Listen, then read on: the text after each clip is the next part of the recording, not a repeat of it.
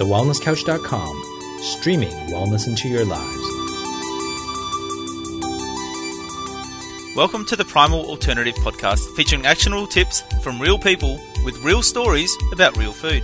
This show is presented by Primal Health Coach Helen Marshall, who empowers other paleo loving, Thermomix owning mums to start a sustainable, faff free business of their own with the Primalista license. The Primalista license brings primal alternatives to the foods we love to our communities, making primal living more doable with less falling off the wagon. The Primalista license is available at www.primalalternative.com. And now, introducing your host, Helen Marshall.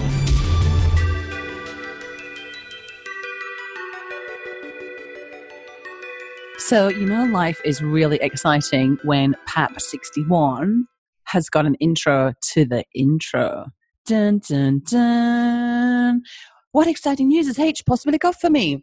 Well, I have just listened to my intro and podcast with the amazing Rachel just to make sure it all sounds good for air, which is tomorrow.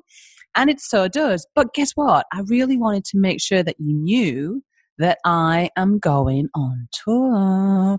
I am leaving my little recluse, my little retreat in uh, Albany, which is on the south coast of WA, and I am getting in a car, driving six hours to the airport, would, and flying over to Sydney next Sunday, where I am going to host. Oh, my daughter's here, and she just said she enjoyed the toasty I just made her. Thank you, Millie. I'm glad you liked it. Do you want to say anything? No? Just grab your apple and beat it then. You want to say something? And say hello to all the listeners on the Primal Alternative podcast?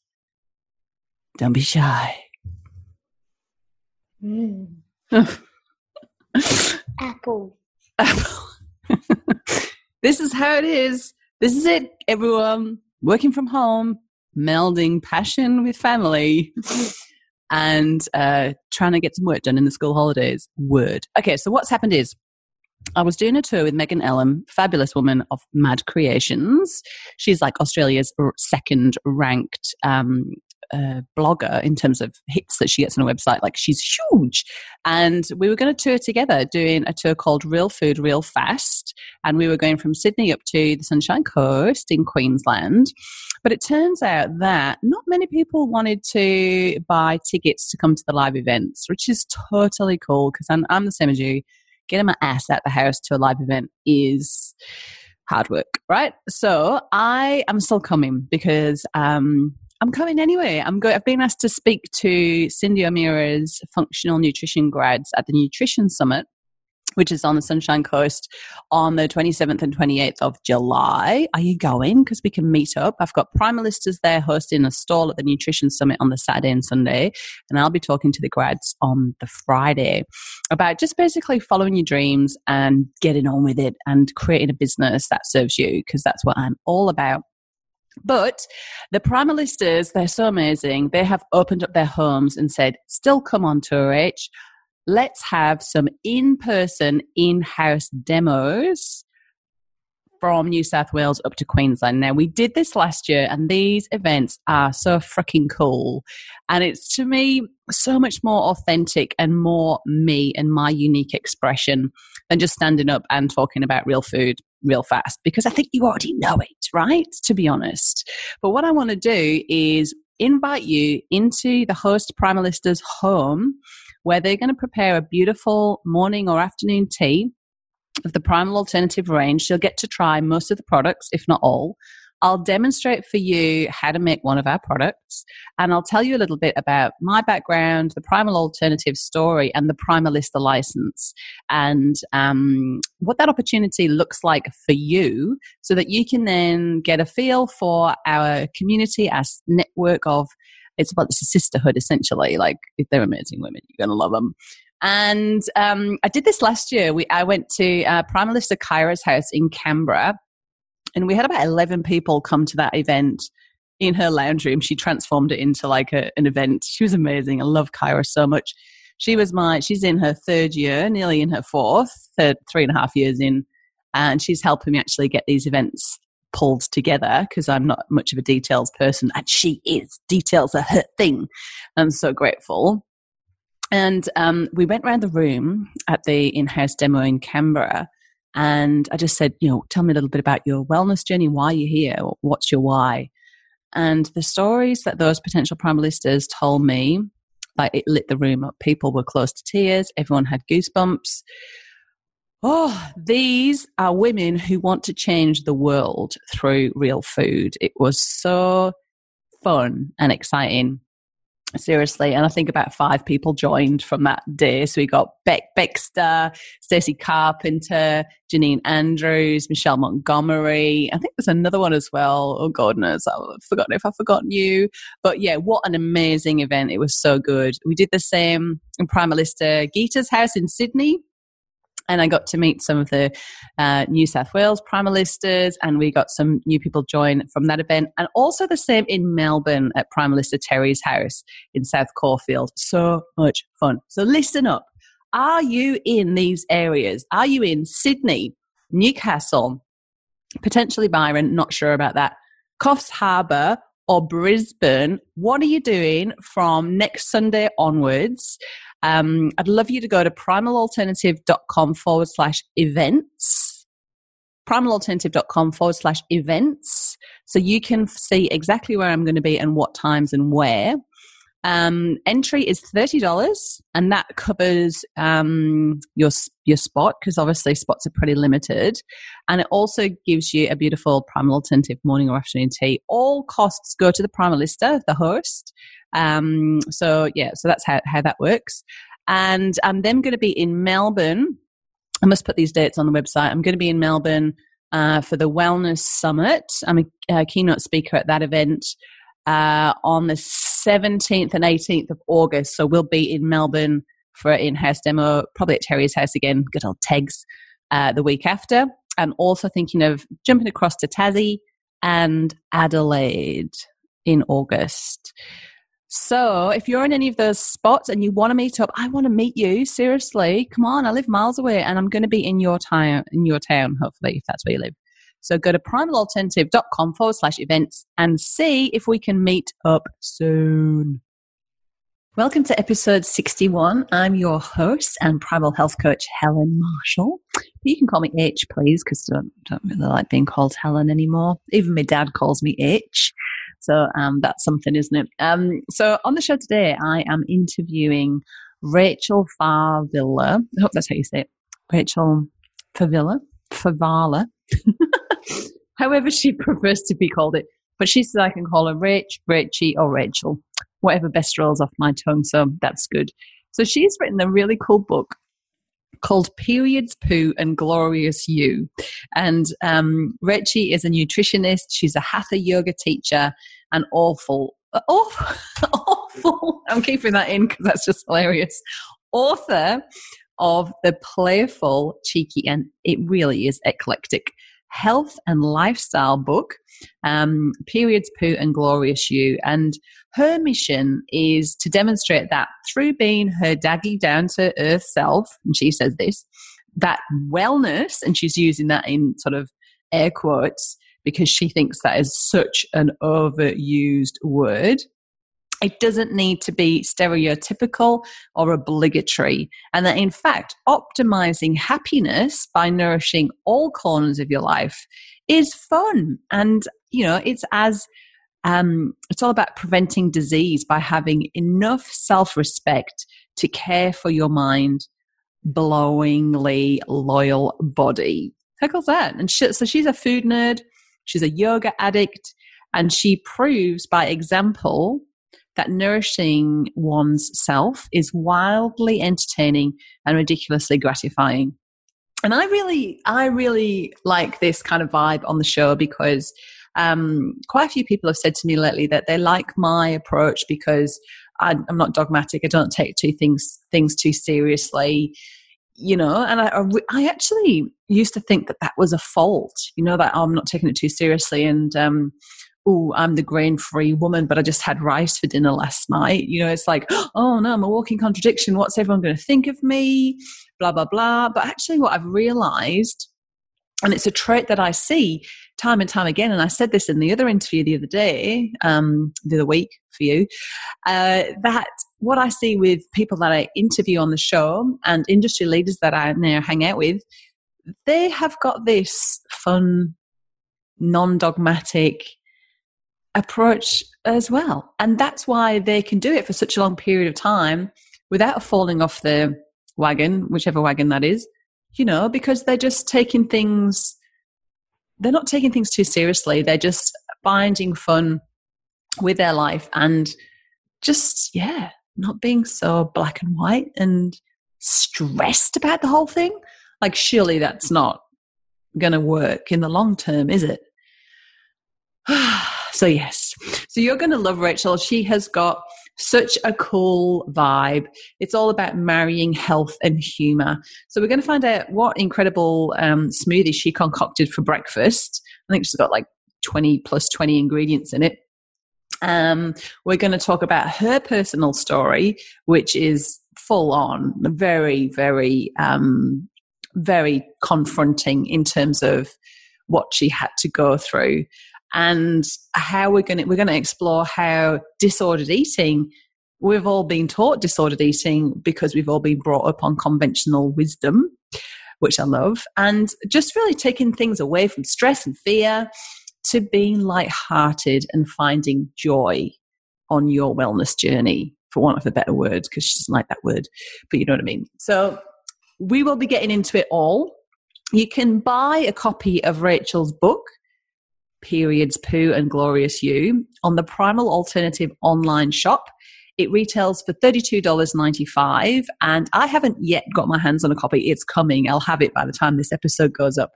But um, uh, but it just sounds amazing because it's all told in cartoons in anecdotal stories and jokes which is just so different to the the pictures that you know like the wellness books we've had over the last you know 15 20 years where it's people looking gorgeous and surprised and all sorts of different pictures ah, fancy you just walking on me now fully made up looking amazing with the sun at the perfect angle you know and mixers you sort of look at it and you go well that's all right for her you know she looks like that, no, but it's not, it's not going to work for me. You know that feeling? Yeah. So I like this because it's just a totally like refreshing, different approach. And Rachel's young; she's only twenty two, and um, you know, and I'm forty four this year. Well, I will be by the time this episode's out. So she's half my age, right? Which is kind of scary, but also really reassuring that this is the new generation. This is their approach to it all. They're making it more fun and doable and saving the planet essentially by reclaiming our health and raising and reconnecting back to a higher consciousness, which is oh, goosebump worthy, isn't it? Now, in case you didn't know, I am also a founder of the grain free food range Primal Alternative. And we talk a little bit about Primal Alternative in this episode when, you know, Rachel talks about, you know, having to ditch bread because you know you're not you can't eat the wheat. And I really believe that we need bread, we need pizza night, we need cookies, we need some jellies, we need pastry because that's what we've grown up on. And those foods are quick and easy and convenient. And my food range, Primal Alternative, creates all of those delicious foods but instead of them being made with you know crappy uh, wheat flour canola oil and God knows whatever else is in them. Have you looked like at the puff pastry in the supermarket and the ingredients? What's in it? It's mind blowing. I don't even know what half of those things are. It's certainly not the way that my grandma used to make pastry. And our pastry now, when we when we our products in general, when the our environmental health officers review our ingredients, they say, oh, okay, so you're making bread from home, but you're making it with hemp seeds and coconut oil and zucchini. What are you doing? So it is different ingredients, but it's ingredients that you'll recognize. And they're all whole food alternatives to the food that's basically screwed us up and made us not feel so great. So you can still have avocado on toast. You can still have a pizza night without feeling like crap and going back to square one. So come and check out our full range. We also do a bread with Pete Evans. We have his lunchbox friendly no nut hemp bread. So proud to collaborate with Pete Evans. Incredible. And we also collaborate with Jo Whitton and Fouad Kassab from Quirky Cooking. Uh, and we bring you their grain free pastry and their macadamia and currant shortbread, which is just, oh, so hard to stop eating because it's so yummy. Um, so there's something for everyone really in our range, whether you're vegan, like Rachel is, or, or not even vegan, but just, you know, dairy free and egg free. Uh, we've got our fruit toast and turmeric and hemp seed bread, pastries, and triple choc keto cookies, which fall into the uh, dairy free, egg free category. Um, we've got the no nut hemp bread, which is nut free, which I find is so much easier to digest than, than a nut bread. Um, we've even got things that kids like. I know, right? So I find that the most popular kid friendly uh, products to be the uh, choc chip cookies and also the normal pizza bases. So we do a fat and seedy pizza base as well, which is a low carb alternative to the normal one. Um, and that's it's kind of like comparing a white pizza base and a wholemeal pizza base. So the fat and seedy looks more wholemeal, whereas the other one's like proper beige food, you know. So kids just think it's great. And once you put you know cheese and tomato and whatever they have on top of their pizza, it is they're so delicious and so nourishing and filling, full of good fats from free range eggs and almond meal and coconut oil and just yummy stuff like that. So please come and check out the whole range. Primalalternative.com is my website. Now, my products are not made in a factory. They are homemade with love by a woman in your community called a primalista. So that's the name of the primal alternative producers. And effectively, they are franchisees. So I replicated my successful baking business so that we could get the products to more people because, you know, I'm only one woman. And also so these women who had their, been on their own health journey and same as Rachel and I wanted to reach out and help others, but didn't want to become a nutritionist or write a book or become a naturopath or launch a food range. You know, they just can buy this business, which is five grand. So it's a $5,000 franchise, which is super low entry cost. And chances are, even if you end up hating it or it doesn't work out, like worst case scenario, five grand isn't going to break the bank, right? Or render you homeless. I wouldn't imagine. Um, yeah, so they can just get the recipes and resources, get their council approved um, kitchen going, get their appropriate insurance, of which there's help for all of that in the recipes and resources. And then they can just start at the farmers markets, they can start serving health food shops, and even just their direct network of friends, family, school networks, sporting networks, work, work, work. what work in networks um work work work work uh you know there's there's just a really such massive potential for distribution of the primal alternative products. Now, since I launched the franchise uh, back in Boxing Day 2016, 93, and I'm recording this in May, right? 93 women have joined up, and I'm so close to 100 primalistas, and I will be by the time you're listening to this. Which is just mind blowing. And I'm just so full of gratitude for these women who have run with my idea and helped me reach people. And the, the reviews and the feedback we get on the products is, oh, it's just amazing. I'm just really full of gratitude to the first 100 primalistas who trusted me and helped me create this food range. So it's super exciting. We've got a primalista in America now uh, and in New Zealand. And hopefully, by the time the show goes live, the UK, that seems to be not flowing as quickly as I wanted. I would have thought we would be in the UK by now, but the universe always has my back, and I'm trusting that things are working out perfectly as they are for you. Always working out perfectly for you. So, may this week of yours, may your day just flow with ease, joy, and have some fun. I hope there's some fun in that day for you or the week. Um, and if it hasn't been so much fun so far, well, hopefully this podcast is a good start for you. Uh, let's jump into the interview with Rachel now. All right. Welcome to the show, Rachel. It's so cool to have you here. Thank you, Helen. Thank you for having me. It's a treat to be here. Well, I found you on Instagram and um, was instantly attracted to you because of your brand new book called Periods, Poo, and Glorious You. And I just thought it was such a hilarious um, kind of bullshit cracking uh, title for a book that I was just instantly direct messaged you and said, let's get you on the show and let's find out all about you and your really awesome way of marrying health and humor and just making it all seem less serious and less stressful. So, yeah, I just can't wait to dive in all things periods and poo and you. So, um, before we do, I need to ask you what you had for breakfast. Okay, how long do you have?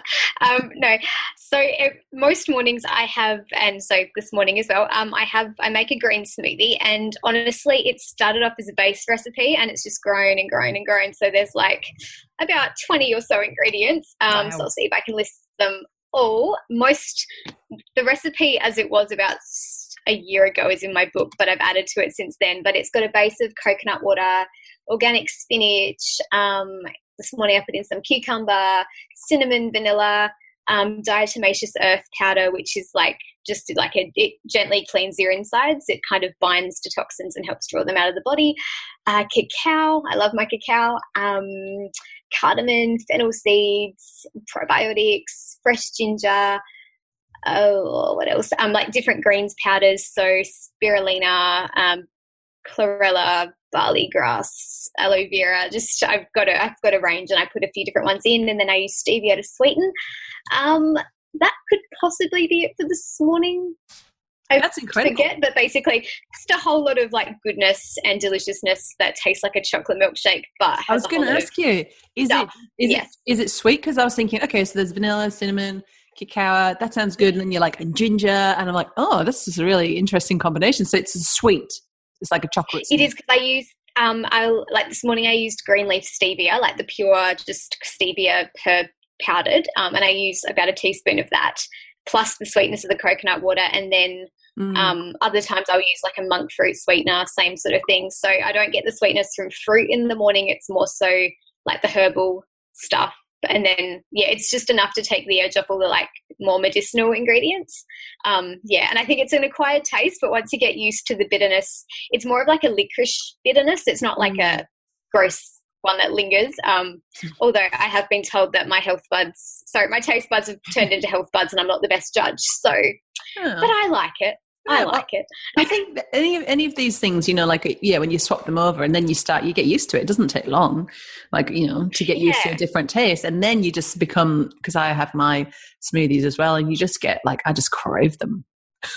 Yeah, then that's the thing. It makes me feel so good. Like yesterday was the first day in probably over a year that I haven't had my green smoothie because I slept in, and then I yeah, and I was like I was out of sorts all day, and. I was like, mm. is this I haven't had my smoothie, so I don't know. But it's it's my little magic in the morning. So sounds yeah. great. I actually want to try your recipe because I think it's really interesting that you've got diatomaceous earth in there because that's something I've wanted to add in to my life and just cannot find a way to actually take it without feeling disgusting. So you just how much would you put in to a smoothie?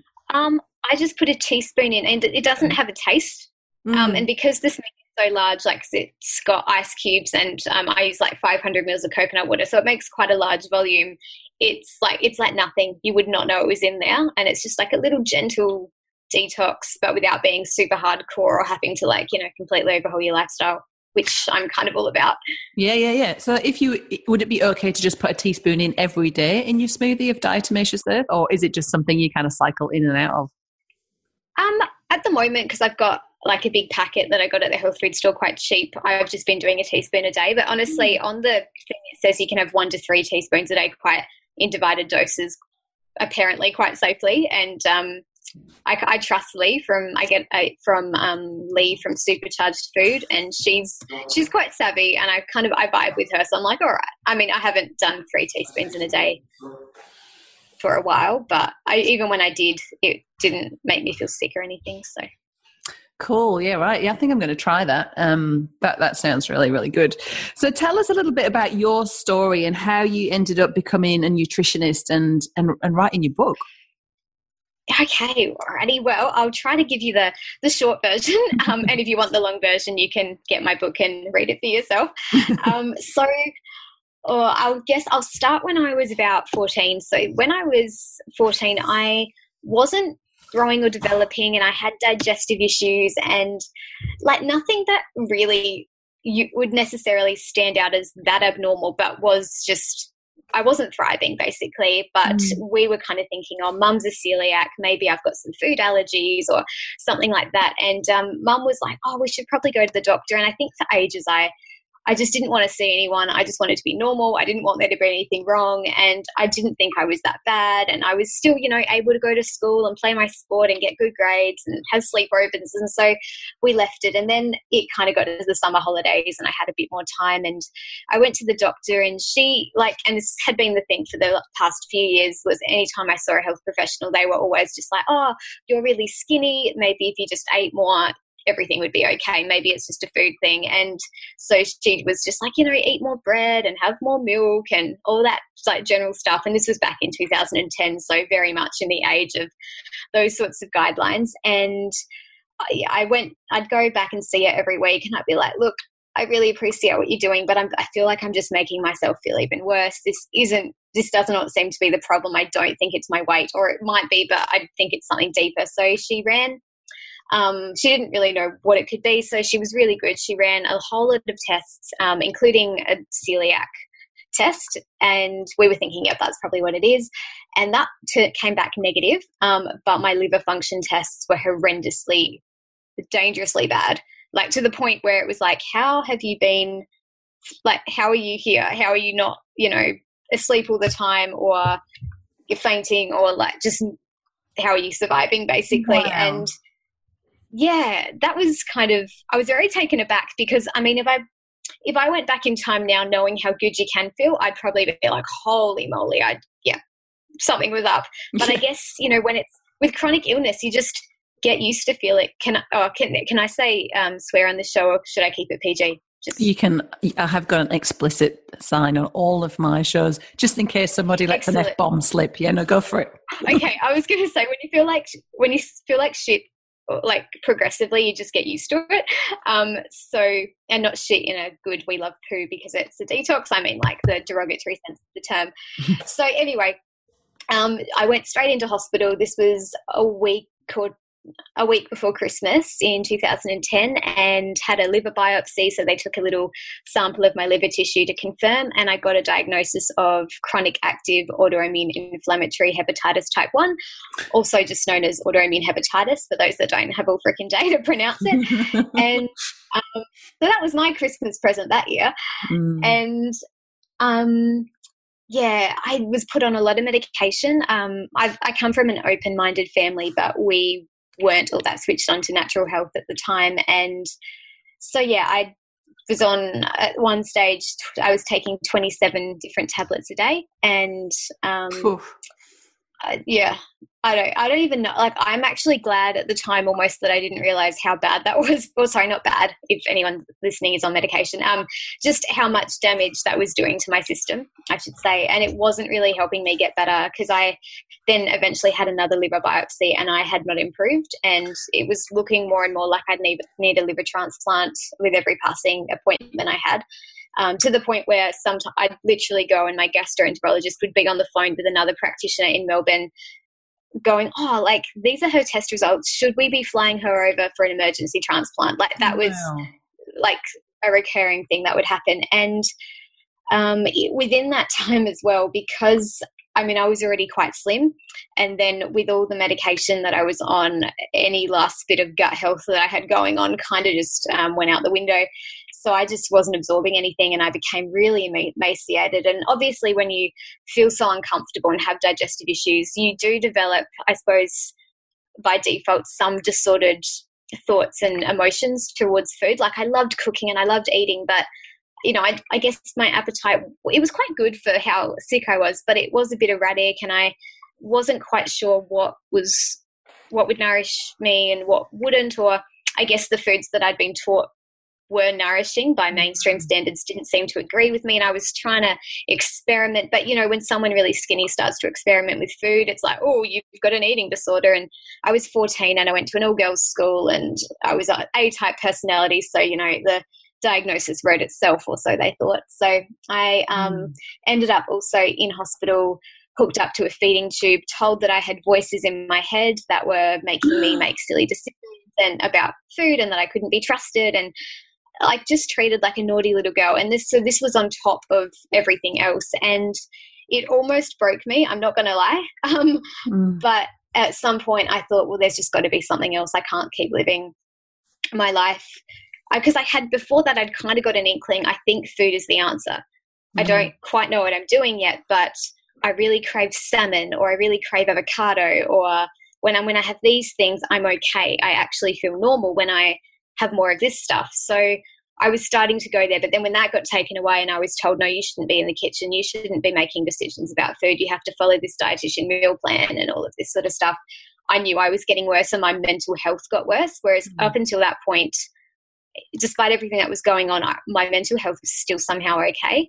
So I knew that there was, I was starting to get pick up on the fact that there was a link. And so I, I, kind of had to play a game for a little while where I pretended I was going along with things and you know mm. getting better in quotation marks, um, just so I so I could actually get some not control in like a you know control freak sort of sense of the word, but just to have that empowerment back.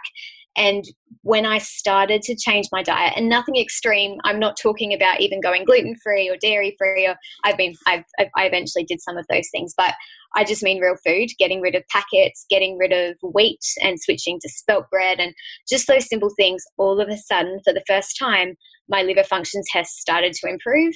Mm. And eventually I was started to get weaned off my medication. And then in and amongst that, I started to get rid of the chemicals and the personal care products I was using. We reduced the amount of chemicals we were using in cleaning products. I um, and I suppose you know, just my lifestyle became happier because I felt better, so I was able to make better decisions for myself. And I suppose just oh, this is I don't know how to say this without sounding super cliched, but getting to know myself better and finding my strength and having more confidence because I felt empowered about what I was doing, and I was actually, you know, this condition that I had that I'd been told you'll probably be on medication for the rest of your life. Mm. You know, you'll be lucky if you don't need a liver transplant. It was getting better, and all I'd done was change a few things, and I was still eating delicious food. I was loving it. I was learning heaps. And um, anyway, fast forward, and you know, it wasn't all sunshine and rainbows. There were challenges in and amongst that because there was still that hangover of, you know, do you have an eating disorder? Do you not? Yeah. I didn't quite have the gut healing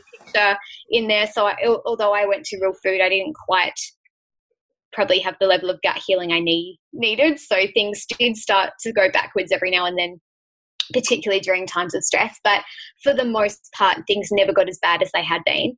And so, so just sorry, just to jump in there, Rachel, because um, yes. you know that when that point in your story when you you were saying that, that you know they said you you don't you don't can't make decisions in the kitchen you've got crazy voices mm. in your head and, and basically i guess labeled you as being an anorexic and uh, attached you to a feeding tube and fed you that way first of all goodness me i can't think of anything more disempowering and no wonder your mental health went all over the place because yeah. i would totally have so much compassion for that situation holy crap but when they said when they put you on their diets and said, no, no, you, you don't know what you should be eating, were the diets the conventional wisdom, like you said before, where they said eat more bread, drink more milk? Was it? Oh, yeah. Yeah. Okay. Oh, it was it was horrendous. Like it was like um, you know, and it, I couldn't even go out and do my tennis coaching because at that age, like my biggest love was tennis. I just, that was like the happiest thing in my life.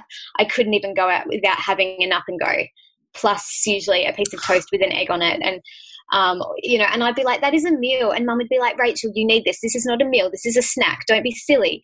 Um, mm. And I'd be like, they make me feel so sick. And then it would be like, you know, breakfast would have to be, you know, three Weet-Bix plus toast, plus milk, plus fruit, plus, you know, and then you'd have your morning tea, you'd have your lunch, and you'd have to have your custard cup after lunch, and then get to afternoon tea, and you're like, I'm going to explode. But then there's another up and go waiting for you, and then there's a massive portion of dinner, and the meal plan actually says, don't fill up on vegetables, make sure you have enough starch. And then there's dessert, and then if you refuse to have supper on top of dessert, you're doing the wrong thing and those voices in your head are destroying you and i kid you not like i wish i was exaggerating. I wish i was like talking out of anger but i'm I, I, this yeah. was the reality. And i just remember going how? I just, like i remember almost screaming and so then they think oh you're crazy but i was so angry because i'm like this is bullshit. Mm. even if i did have anorexia and like compassion to those who have it and and that's it's not a judgment thing but i didn't quite align with that. I did have some disordered eating patterns that came from just having a liver disease and a digestive tract that didn't cope with food the way it needed to but i just thought even if i did have it holy fuck i'm sorry like mm. this would give someone an eating disorder. Yes. This is like you know, when you overeat on Christmas or Easter or your birthday and you ha- kind of have regrets about it, it was like feeling like that every second of every day. And when you try to explain that, someone tells you that that is in your head and you're being naughty, and the reason you have to go through this is because you have done this to yourself. And when you try and say, could it mm. possibly be the fact that I have a liver disease? They're like, no, two separate issues. No, it's not.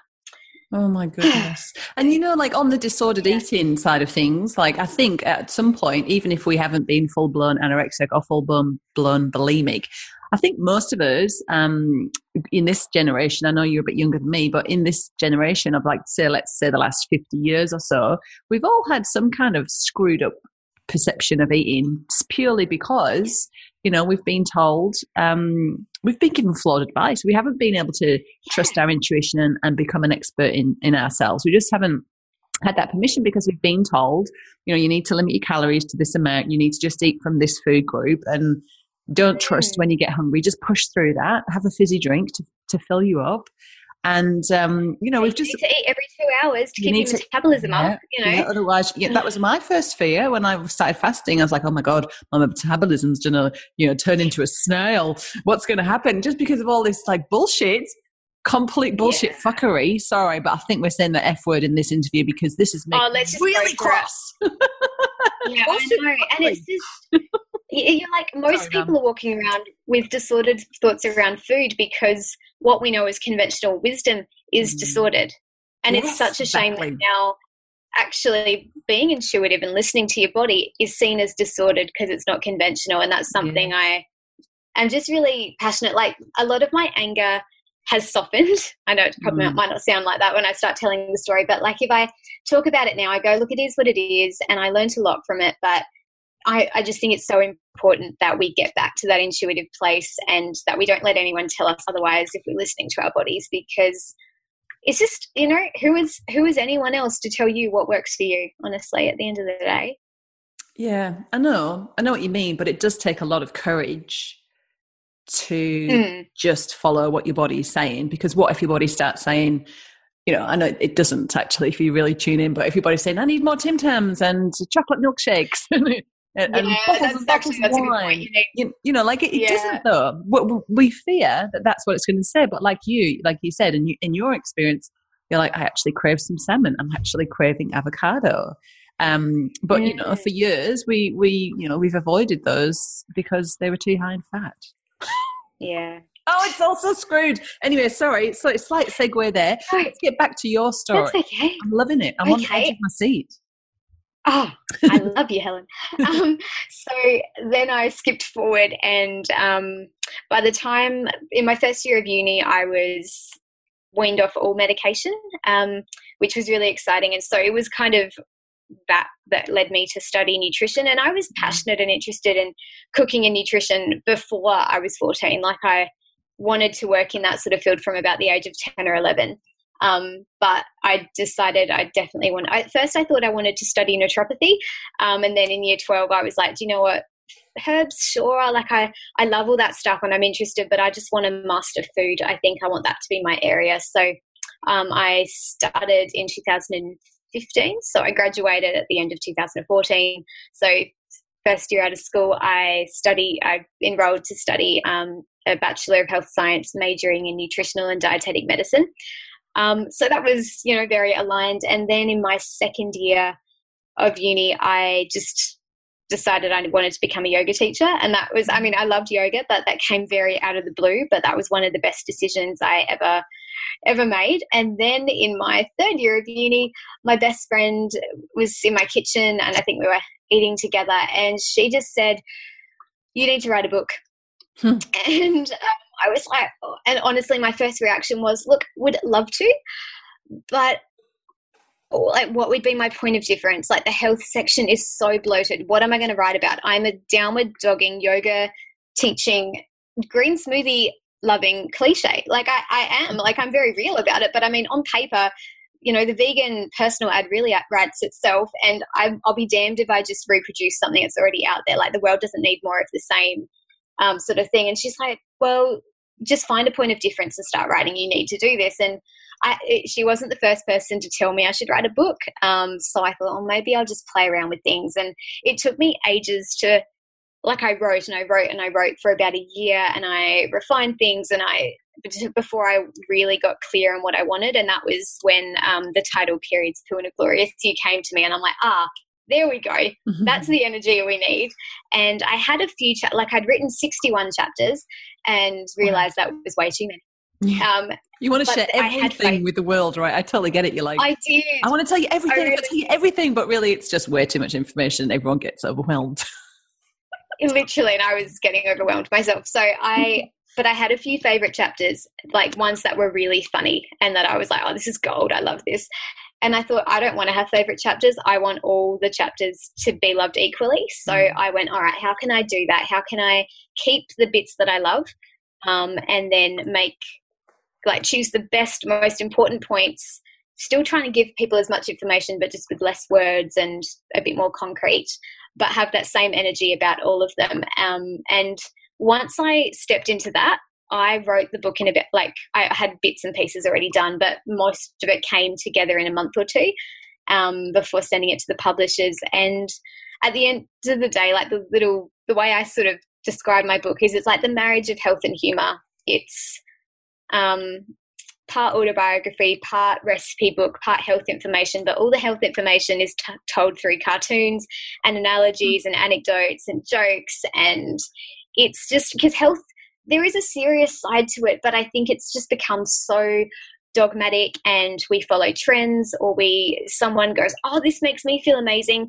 I'm going to tell everyone about it and everyone's so desperate to feel amazing that they jump on a bandwagon don't listen to their bodies and so they hand their power over to someone else or just everything is so scientific and there's no playfulness or fun left in it and your whole life just becomes health and it's all fear based it's about oh my god i'm scared of this i'm scared of that i must do this i must do this at this time and it's kind of a book written to just help you laugh your way back to health and poop your way back to health like at the end of the day if you're having a euphoric bowel movement every day you have something to be grateful for and you're probably doing okay so yeah, that's in a nutshell. I could probably go on a lot more different avenues, but that's kind of how I got to where I am today.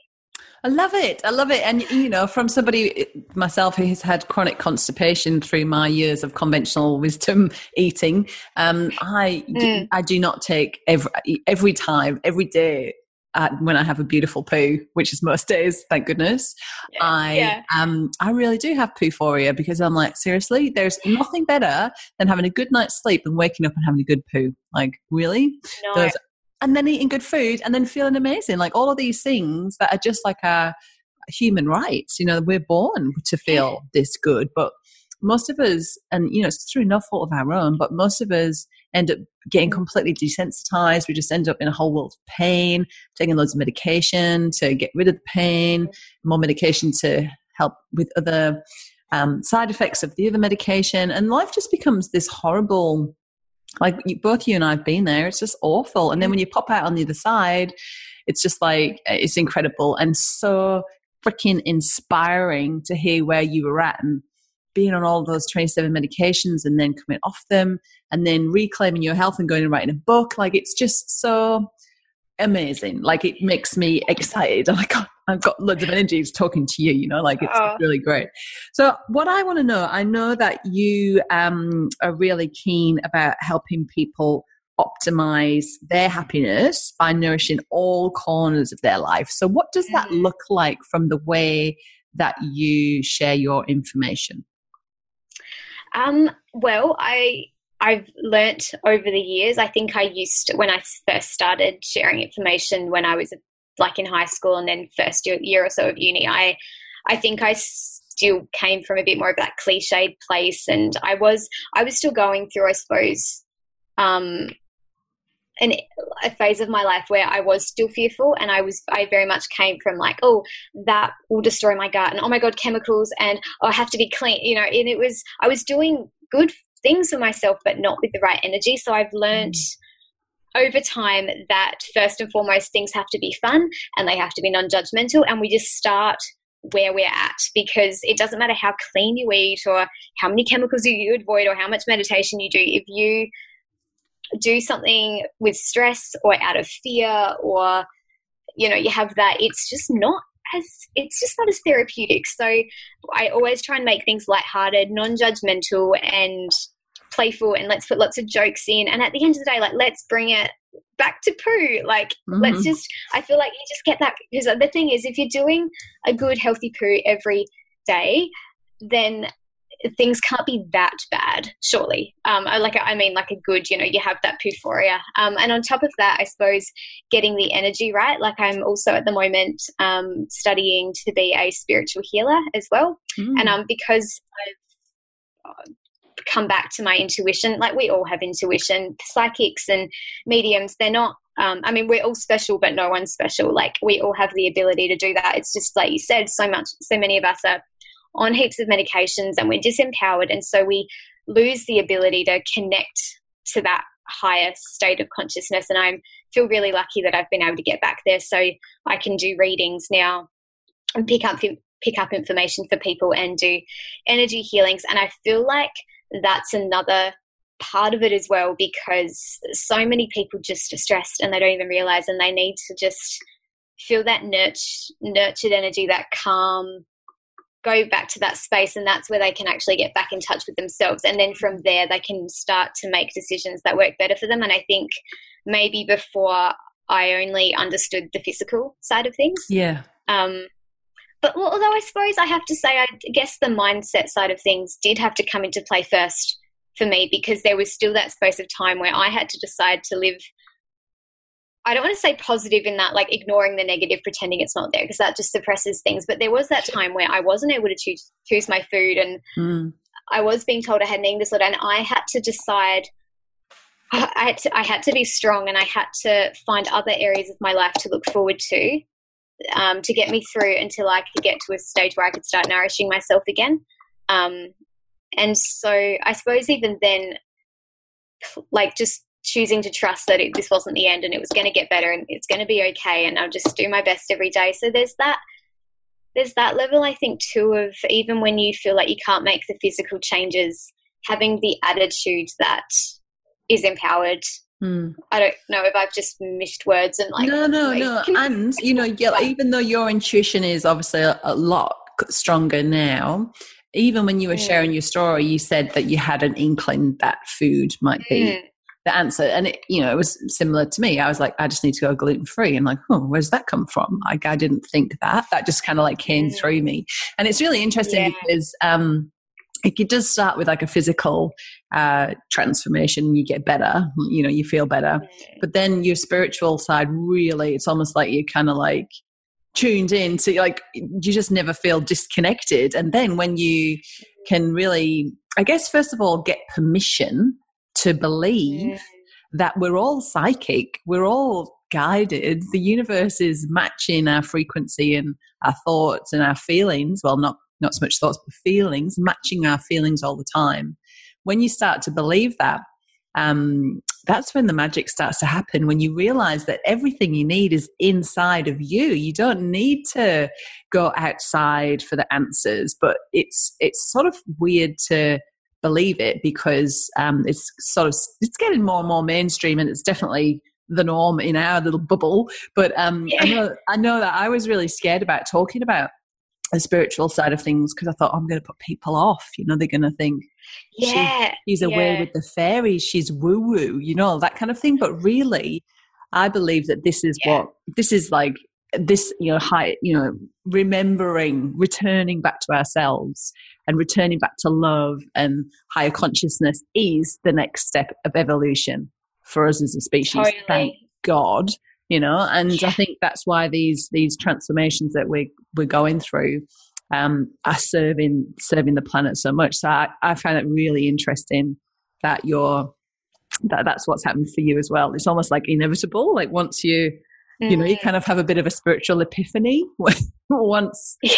all of that all those layers of bleh are, Mm. are removed you know so can i ask you a really personal question we can delete this bit out if you don't want to answer it but oh no, I I I'm open to anything. Honestly, I don't really have any secrets. It's fine. me either i'm just getting it all out so when you were going through your health crisis what were your periods and poo like then Well, I've never had a period um, because at that that age when you know those things are going to start to kick in, my body just was in survival mode and just you know like really reproduction was not really a good idea at that time. So I don't think I think my body was like, really, do we need that? Probably not. And I was probably you know I didn't absorb anything, so they probably didn't want to be losing all that iron every month.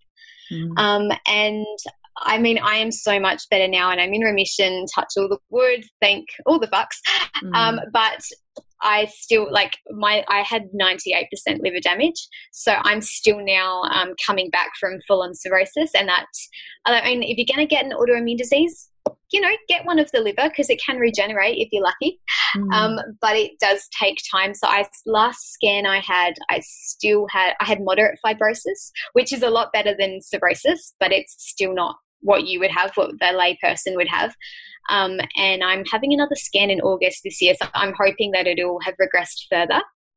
Um, but I kind of just have this intuitive feeling that I'm not going to cycle until my liver's 100% healthy because that like, if I were to get pregnant until my liver's 100% healthy, my placenta, I'm going to detox into it. My, my body's going to be like, oh, beauty, let's just stumble the toxins in here because that's going to be gone in nine months. And my baby doesn't need that. So um, I've never had a period. So, um, yes.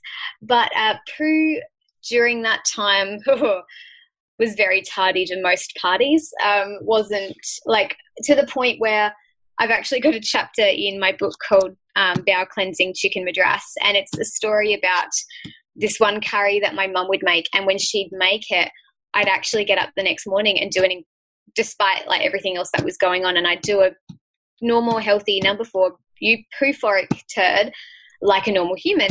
And I remember once um, just crying because I thought that she'd given the leftovers to my stepdad and I was like, oh my God, he doesn't even freaking need the curry. I need the curry and I'm not going to poop for a week again. And then apparently it was, it was in the fridge. I just hadn't seen it the first time round. But like, um, that was how desperate I was to the point where like, I, yeah, I reliant just on a curry for a poo. Poo. Like, yeah, wow. Yeah, yeah, literally. And it Look was how just, far you've come. I know. Me and my bowels, we're we're happy. um, it's Yeah. awesome. It's awesome. but yeah, so let's good time. let's dive into my one my one of my other um, mandatory questions is Mhm. um, you've told, told us a little bit about your your real food eating, but um, what are your opinions on the three kind of like grey areas that really get people really dogmatic and really stressed out and really fearful and really overwhelmed, like all of the things like we're trying to avoid. But um, what are your your personal thoughts um, as a nutritionist on chocolate, alcohol, and coffee? Oh, okay. Chocolate. Well, raw cacao in itself, like the cacao bean, is super nutritious. It's one of our best sources of magnesium. It's got a whole lot of other minerals. It's it is euphoric. Like there is a reason we crave it. It is it's like a, a love food and a happiness food, and it really does invigorate us. It's just when we add, you know, milk powder and refined white sugar and genetically modified soy emulsifiers, and that it kind of loses its health status a bit. Um, but you know either adding the raw cacao like to your smoothies or making bliss balls or i've got recipes for um, bitch please patty cakes which are like chocolate cupcakes or um, oh what's the other one i always forget the title the but here seductive chocolate foodgasm pudding which is like a Oh, that sounds good. oh, it's amazing. But it's like super high in fiber and just very cleansing for the digestive tract at the same time.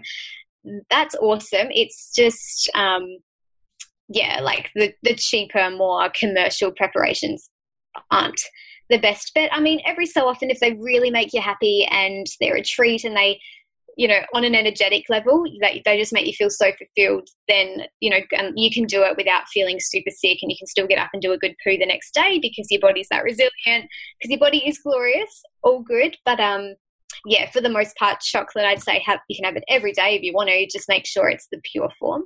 Mm. Um, so that's chocolate. Alcohol, look, I don't drink, but, you know, I'm a, like, liver, like, I just, yeah. I'd be mad to. Um, yeah. Look, it is a toxin and it's but you know i also I, I have to say i with that i also understand the fact that i've only had about two or so drinks in my lifetime. And so i've never had that relationship where i've been dependent on alcohol where i've seen it as a treat where i've had any sort of positive relationship really with it. Um, so I can't really speak from that space, and I don't want to get too biased and into the whole fear based thing. But I would say, in general, our culture in Australia is too pro alcohol to the point where we feel like we can't socialize without it and maybe we rely on it as a bit of a crux at the end of the day instead of maybe like a bubble bath or a yoga class or just you know a good hug with our nearest and dearest or mm. anything like that a good book hashtag periods poo and a glorious you if you're looking for one. um, no.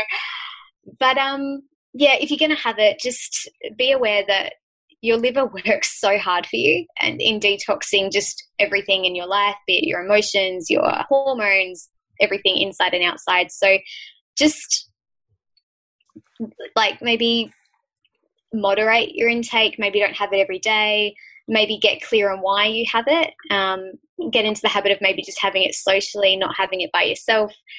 Coming up with alternatives like trying kombucha. Um, I don't want to say it's bad, like I don't ever want to use the terms bad or good, but just being aware that it's not the most um, it's not really it's not nutritious basically so if you're having it it's not really going to enhance anything other than maybe your mood for a little bit so just be mindful of why you have it and how much you have it and get back to that intuition. And coffee is an interesting one because, you know, there are pros and cons and i think it depends on on the person and the circumstances. If you get to the point where you're addicted and you can't function without coffee it's not really good to be dependent like that on anything. But um you know it's also it does help the liver to detox. It, if it, um, we're talking like good organic coffee not just you know your instant supermarket brands. But um and it can speed up the metabolism and it can actually boost your energy if you have it in the morning. Just on the other side, it does raise your cortisol levels. So if you're already highly strung or have chronic stress, it's probably not going to help. It's going to add to that. And if you have it too close to bed and it disrupts your sleep, I mean, anything that disrupts your sleep is not good. Again, like chocolate, what are you adding? Are you having a black coffee with a bit of, you know, coconut milk or cashew milk, or are you having just supermarket brand cow's milk with white sugar. Like again, it's also not the coffee itself, but what we're adding to the coffee. Um, and again, I think it comes back to intuition. If your coffee is a ritual and you have a, a, really good quality and you enjoy it and you're not dependent on it, it's just like, oh, I enjoy it for the sensual experience. Then ACEs, if it's used as a drug and a dependent, then again, like maybe just really sitting with yourself and deciding where that came from and if is there something else I could use to give me that same feeling that I don't need to become dependent on if that mm. makes sense. Yeah, absolutely does. So your your lovely light-hearted marrying humor and health approach is is really refreshing. It's exactly what the world needs. But let's face mm. it, there's a lot of people out there um, that are feeling completely overwhelmed. They might start off really mm. good on on a new plan or a new way of eating or way of life, um, but then just get so overwhelmed and confused and end up just going back to what they were doing before, even though they know that's not serving them. And then it's just this whole like stress blur feeling. What would you say to people who are feeling that disempowerment and feeling overwhelmed and fearful? That is a really good question. Just, you know, without sounding like a cliche, every day is a new day. Every meal is another meal.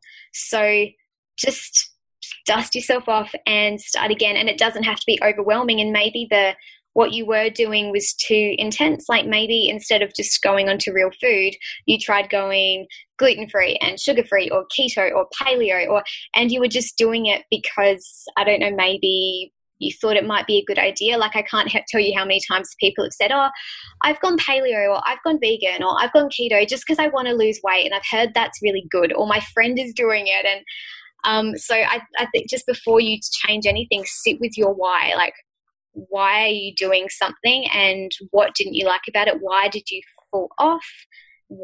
And what habits are the hardest ones to break?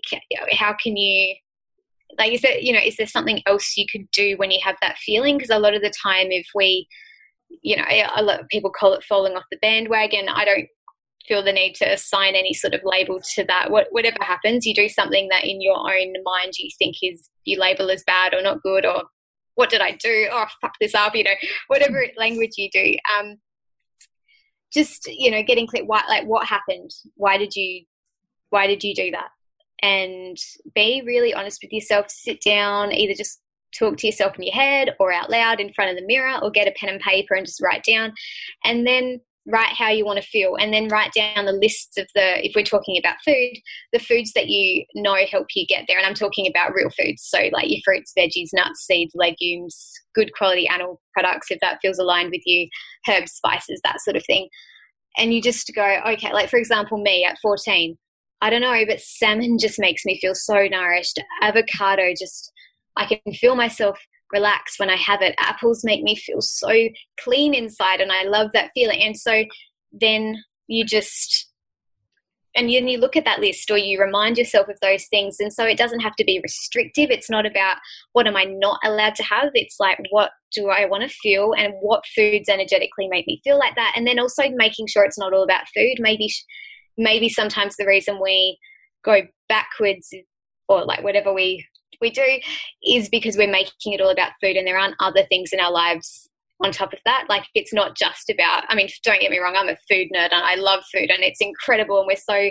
lucky to have it here to nourish us but if you're not also you know moving your body and you're not happy and you're not just having time to laugh and be grateful for things and you have just space to enjoy your life. It's not always filled with doing. You can just be then it's gonna that's gonna make it harder. So i think it's about at the same time as changing your approach to the way you eat also changing your approach to the way you live. It's not just about the food and i think maybe sometimes we make it too much about the food. And also like we come up with rules that don't apply for us. Like we think we have to go gluten free when really we just need to go wheat free because wheat is the one that is sprayed with all the, the, the Roundup.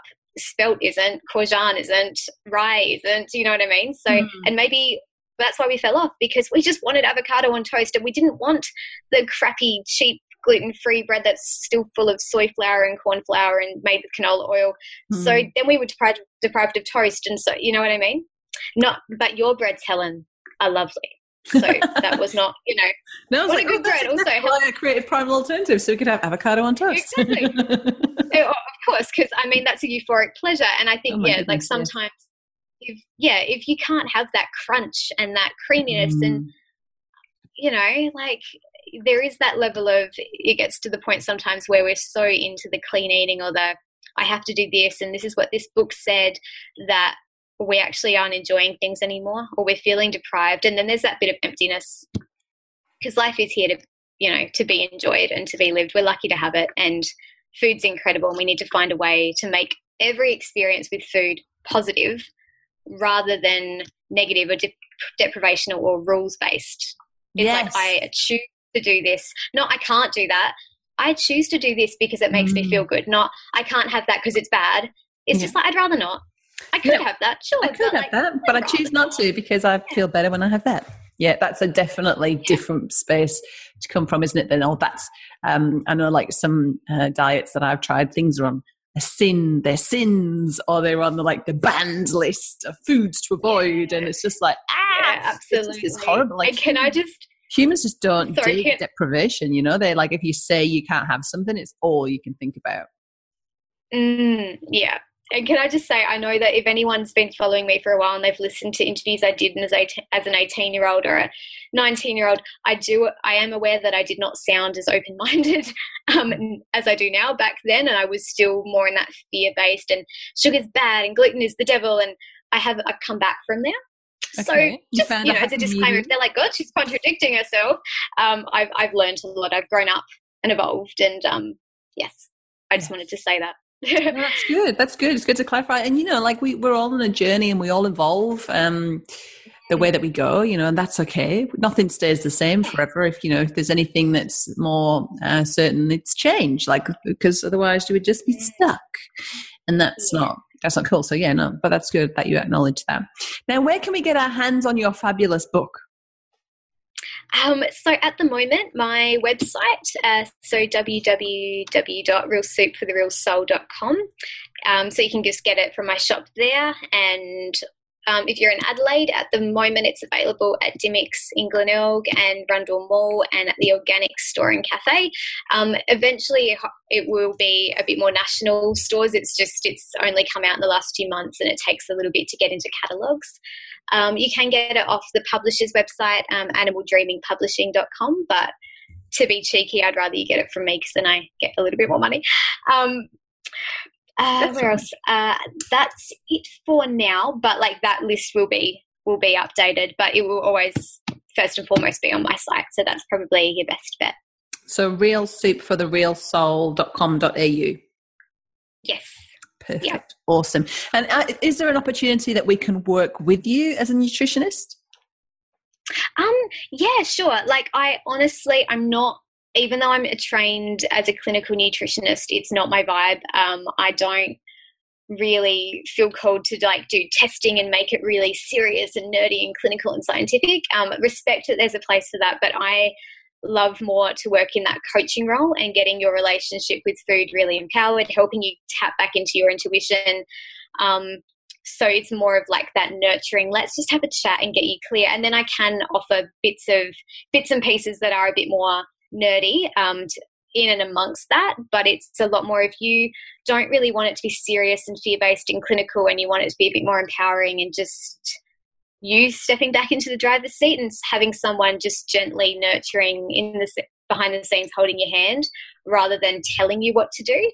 That's sort of my vibe and um, i'm happy to do that. If you're in adelaide we can catch up in person um, or we can always do like zoom or skype or a phone call if you're interstate. Um, so i've already started doing that and and then I also do like healings and readings, and I'm always available for yoga classes as well. Perfect. Well, thank you so much for being on the show today, Rachel. I'm going to continue to follow you and watch your journey, and hopefully, I'll get um, my hands on a copy of your book as well one day. Which would be great. Oh, I hope so. I'll sign it for you if you like. Oh, yes, a signed copy. Yes, please. That sounds awesome. sounds awesome. So until we catch up next time, Rachel, thanks so much for being on the show today. Oh, it's my pleasure. Thank you, Helen. This has been a great chat. Thank you. The 2019 Wellness Summit is almost here. I love being at these events. They're always such a great, positive environment. It's been really great to um, listen to like minded people and to um, meet a few people actually. I've been to every summit and I've been to every one and I'll always keep coming. It's always inspiring. It's been a real eye opener.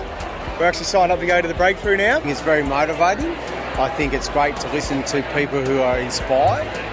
And there's always something to learn and something to take away. I think uh, for myself and giving myself that um, opportunity to, to learn. There's so much going on in life and everything that you can get distracted and forget the things that you should be doing. And this always reminds you to get back on track and, and um, to focus on the things that are important, a holistic health just do it. Yeah, just yeah, suck it up and do it. It's uh, it could be life changing. Yeah. I would say it's awesome, and it's the start of changing your life. Come along, see what it's about, and enjoy it. It's an amazing event with like-minded, positive people, and you can't help but um, walk away feeling great. Positive Mentor presents the 2019 Wellness Summit, August 17 and 18 in Melbourne. Can you afford to miss out? Tickets at thewellnesssummit.com. This has been a production of TheWellnessCouch.com. Check us out on Facebook and join in the conversation on Facebook.com forward slash The Wellness Couch. Subscribe to each show on iTunes and check us out on Twitter. The Wellness Couch, streaming wellness into your lives. Whilst the Wellness Couch presenter endeavor to provide accurate and helpful information to their listeners, these podcasts cannot take into account individual circumstances and are not intended to be a substitute for health and medical advice from a qualified health professional. You should always seek the advice of a qualified health professional before acting on any of the information provided by any of the Wellness Couch podcasts.